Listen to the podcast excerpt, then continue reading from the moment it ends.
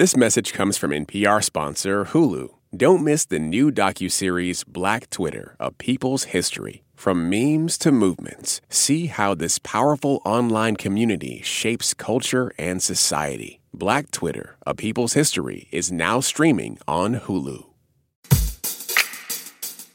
You're listening to It's Been a Minute from NPR. I'm your host, Brittany Luse.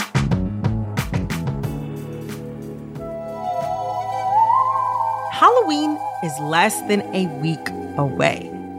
And for the occasion, I'm bringing on a spooky enthusiast, Planet Money's very own Kenny Malone. Kenny, welcome to It's Been a Minute. Thank you. I'm so excited. This is very exciting. Halloween's my thing. I wear a Halloween shirt for this. It's an Are You Afraid of the Dark shirt for all of you 90s kids out there. Halloween, of course, means the arrival of a business that pops up across the country every spooky season. This not so little company has been around for decades, and it's the inspiration for a heck of a lot of memes. Okay, so here's a meme from after Queen Elizabeth died. I'm talking about Spirit Halloween. Oh no. no. Tell me what you see. describe Well, describe for So it appears to be Buckingham Palace, and then someone has photoshopped a, a Spirit Halloween banner over it, as if as if Buckingham Palace had become empty retail space, oh, which is brutal. Yikes. Bad humor or not, these memes show up everywhere there's even the hint of impending failure. When Facebook stock started tanking, there were memes showing Spirit Halloween banners on their Silicon Valley office. When the government shuts down, people photoshopped Spirit banners over the White House. And it's because Spirit Halloween is known for, once a year, taking over abandoned retail stores and struggling shopping centers around the country and turning them into centers for everything spooky. It just sits over the deathbed of the American mall, takes advantage of it a little bit, helps keep it alive a little bit. It's kind of doing both. Today, Kenny and I are talking Spirit Halloween. It's a tale that is part capitalist success story, part cultural narrative, and a history of how one store became a kind of grim reaper for American retailers. It all began about 40 years ago, and Spirit Halloween was just a twinkle in the eye of its founder. So the story starts with a man named Joe Marver sometime in the early 80s. And he was the owner of this struggling store in the Bay Area. It was a dress store called Spirit Women's Discount Apparel. Spirit women's discount dress apparel. Just Spirit Women's Discount Apparel. oh, sorry. I'm so, I'm so sorry. I messed up that conf- that confusing series of words. Yes. I, I wouldn't say that the name of the store was optimized, Uh-huh. but just you wait. His luck is going to change. so one October day, Joe looks out across the street at this costume shop and he sees something that just really gets his goat. He sees a line around the corner with people trying to get in to buy Halloween costumes. Mind you, temporary outfits, while his store, full of permanent year round apparel, is struggling. This is an interesting observation that Halloween costumes are temporary clothes. Exactly, exactly. So eventually down the line, this costume store across the street, it moves locations. And when it does, Joe puts his dresses in storage and he fills his store with Halloween centric things, and his stuff flies off the shelf. It's the best October he's ever had.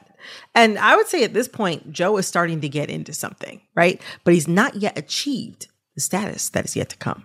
No, I mean, if you've got to take a whole building's worth of dresses and put them in storage every Halloween, I feel like you haven't quite figured out what you are yet. True. But it doesn't take him long. The next year, Joe leases a temporary space at a nearby mall, what today we would call a pop up, and he sells $100,000 worth of merchandise in 30 days. I don't have any sense of how much that's worth in 1983. I was just going to ask you because you're the, you're living on Planet Money. Tell me. If okay, so the Bureau of Labor Statistics has an inflation calculator. Um, we'll do it right now. So we're gonna do hundred thousand bucks. Boom, boom, boom, boom. October 1983, hundred thousand dollars is worth almost three hundred thousand dollars in today money. I'd say that's pretty good. That's a lot of money. Right. And so he realizes Joe's like, I'm on to something. The way he framed it later is I didn't invent temporary sales, but I feel like I invented temporary Halloween. Uh huh. Joe Marver proceeds to kill it at his Halloween business. Over the next 15 years, he grows the chain to nearly 60 pop up businesses. And somewhere along the way, he changes the name officially to Spirit Halloween. Ah, can remember it finally. Now, may I step back and ask a question at this point in the story? Mm-hmm. His dress shop just happened to be called Spirit, a, a spooky I know. named dress shop. Like he was set up. I know. What if the dress shop had been called like Lace Lace and Love? Lace and Love dress shop. Like that's not going to translate well to Halloween. That was like that is kismet right there. It really was Kismet. Joe Marver says that the key to his business growth is two parts. One is presence. He plasters freeway billboards with huge spirit ads and, and tries to rent as large a storefront as he can close to a Walmart or a Target shopping center. And variety, that's the other thing.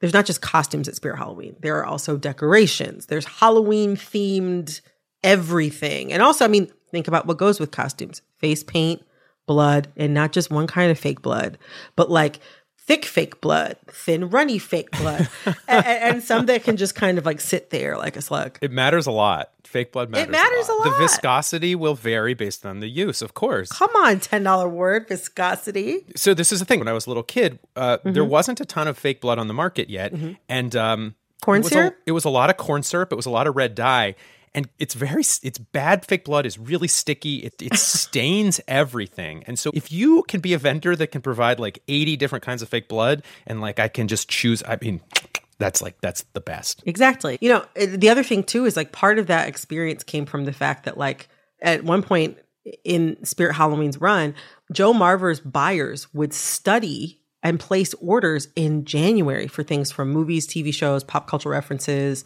very tongue-in-cheek costumes.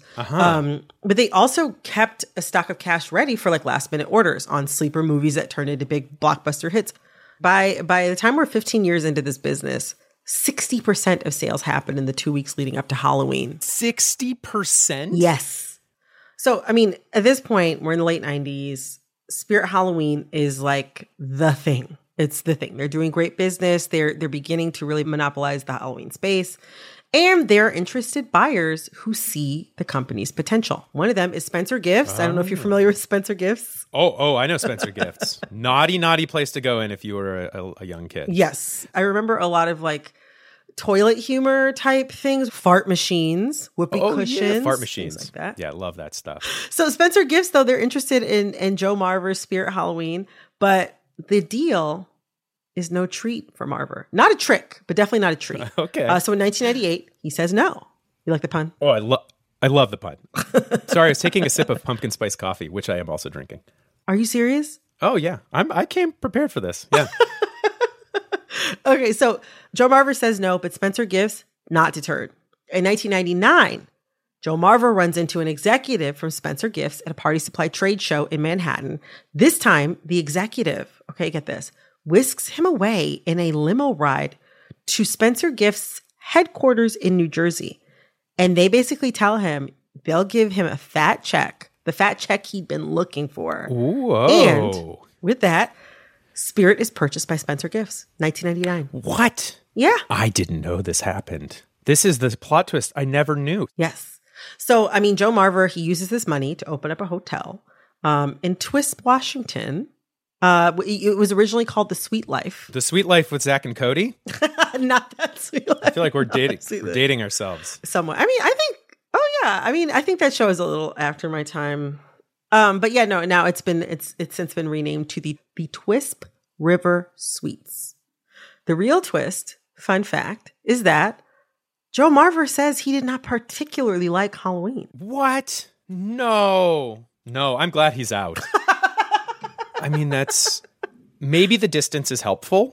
Like maybe, the version that I would have built would have been like, uh, you know, ninety percent of our revenue would have just gone right back into like making it spooky every year, and that would be a bad use of money. You know, maybe Yeah. maybe that's not how you run. Maybe that's not how you run a business. You would have been getting all these P and L reports that are like, I don't know if we need thirty eight different types of fake blood, and you're like, no, you're we right, we need forty five. be like, there's a kid out there who's building a haunted house in cardboard boxes, and he needs this. If, he's, if that kid alone buys this one thing, then we should have a thousand in stock. And people be like, that's this is really bad business. We're going to take a quick break, but when we come back, how Spirit Halloween is both the Grim Reaper and maybe the caretaker of American shopping centers.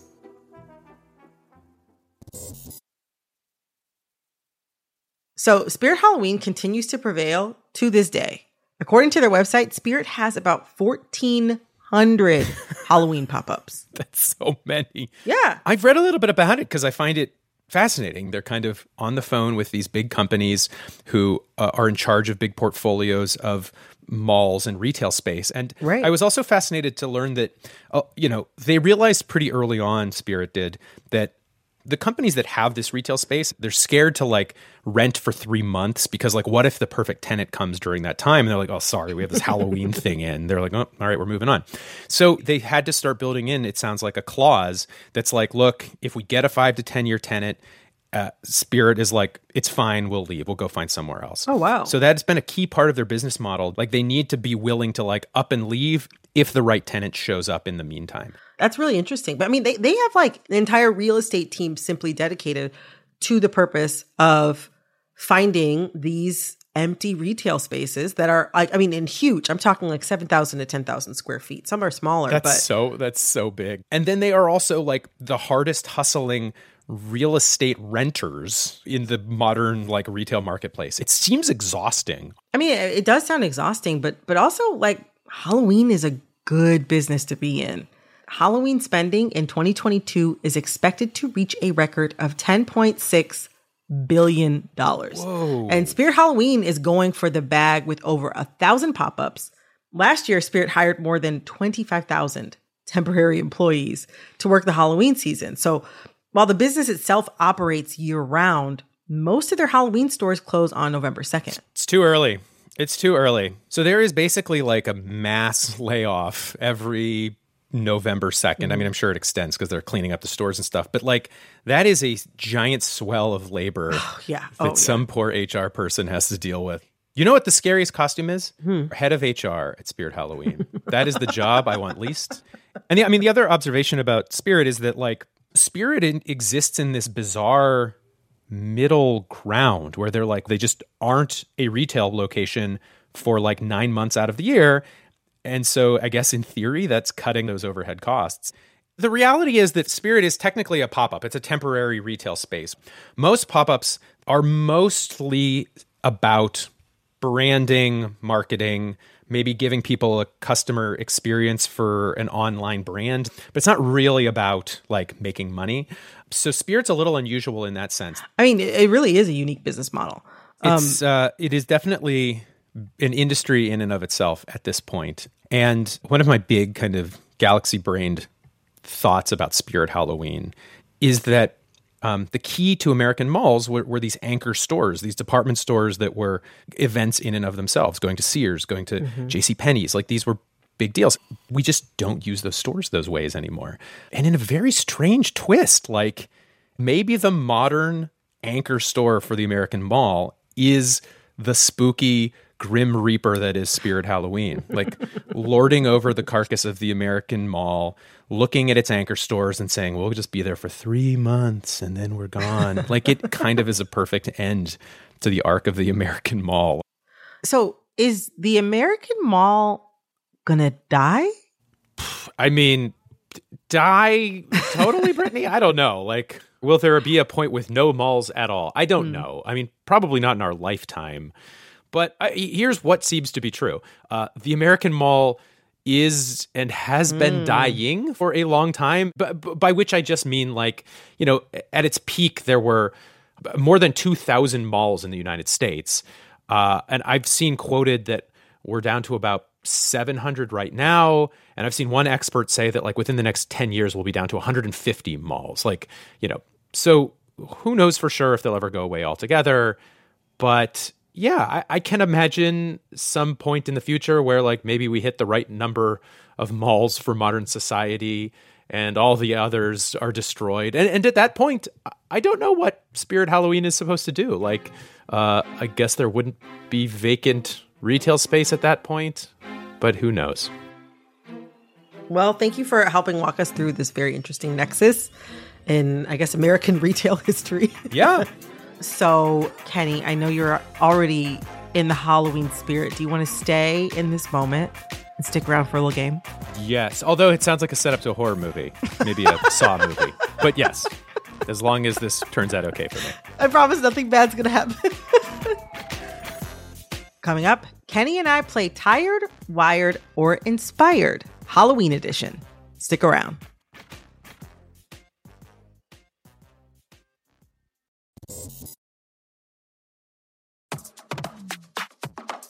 We are going to play a game that I like to call Tired, Wired, or Inspired. Tired, wired, inspired. Yes, and today I'm going to be playing it with you, Kenny Malone, co host of NPR's Planet Money. You're going to teach me the rules ahead of time, yes. Don't you even worry. So, okay, this game is very much like a different one you may have played Date, Marry, Kill, but instead of people, we are doing Halloween costumes. Okay. Based off of moments from pop culture in 2022. Oh, great. Yes, and you have to tell me whether you think they're tired, wired, or inspired. Okay. So if you think something is tired, you're like, I hate it, boo, it's tired, it's done. Mm-hmm. If you think it's wired, you could be into it. You're like into the vibe, but you're not writing home about it. And if you think it's inspired, this is stellar, five stars, 20 out of 10. You can't get enough of it. Does that make sense? This is great. Okay, good. Okay. All right. So, since this is an episode on Spirit Halloween, we're going to look at different costume ideas that I'm predicting we'll see a lot of this Halloween.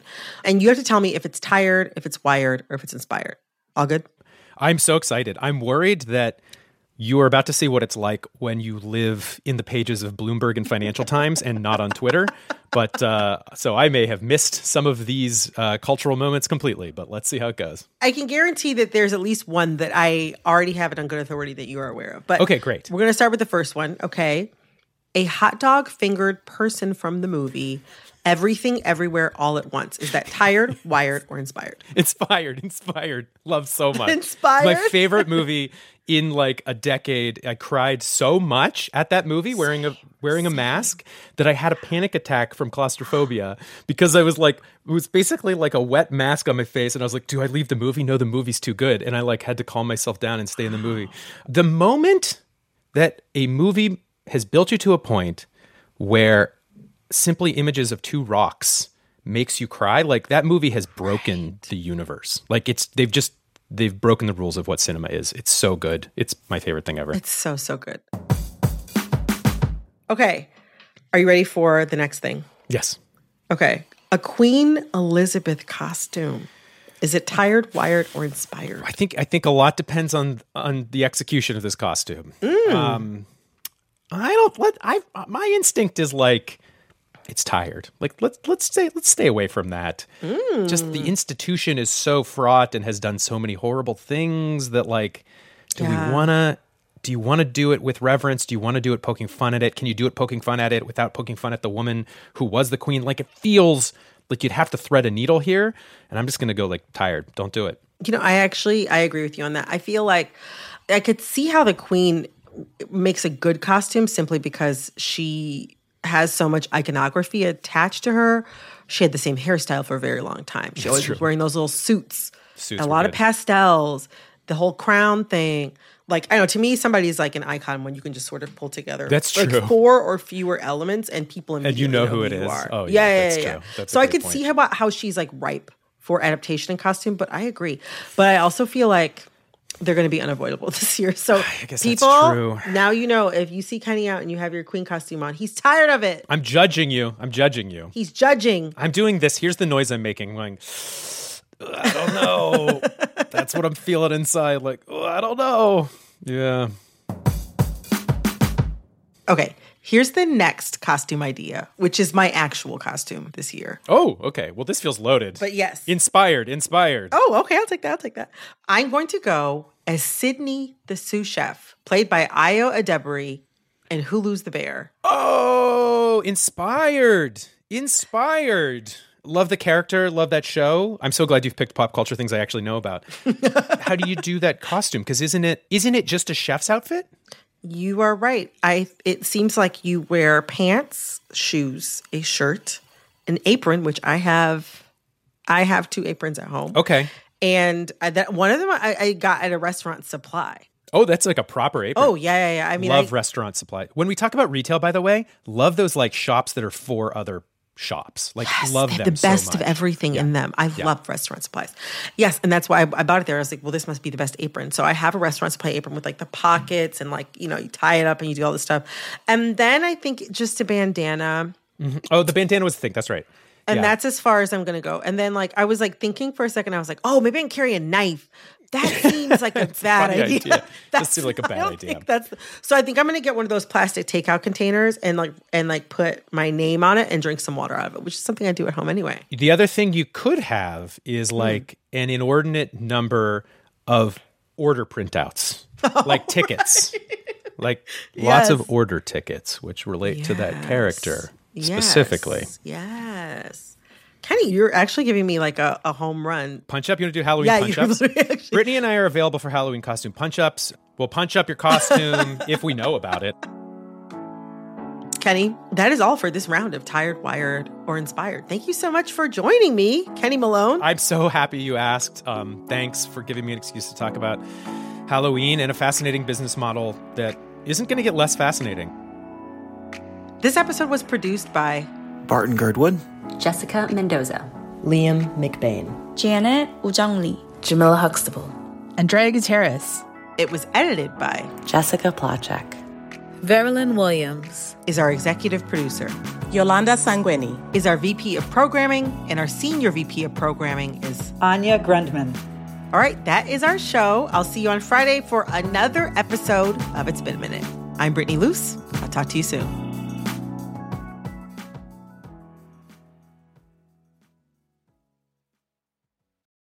This message comes from NPR sponsor Discover. Tired of not getting a hold of anyone when you have questions about your credit card? With 24 7 live customer service from Discover, everyone has the option to talk to a real person. Limitations apply. See terms at discover.com/slash credit card.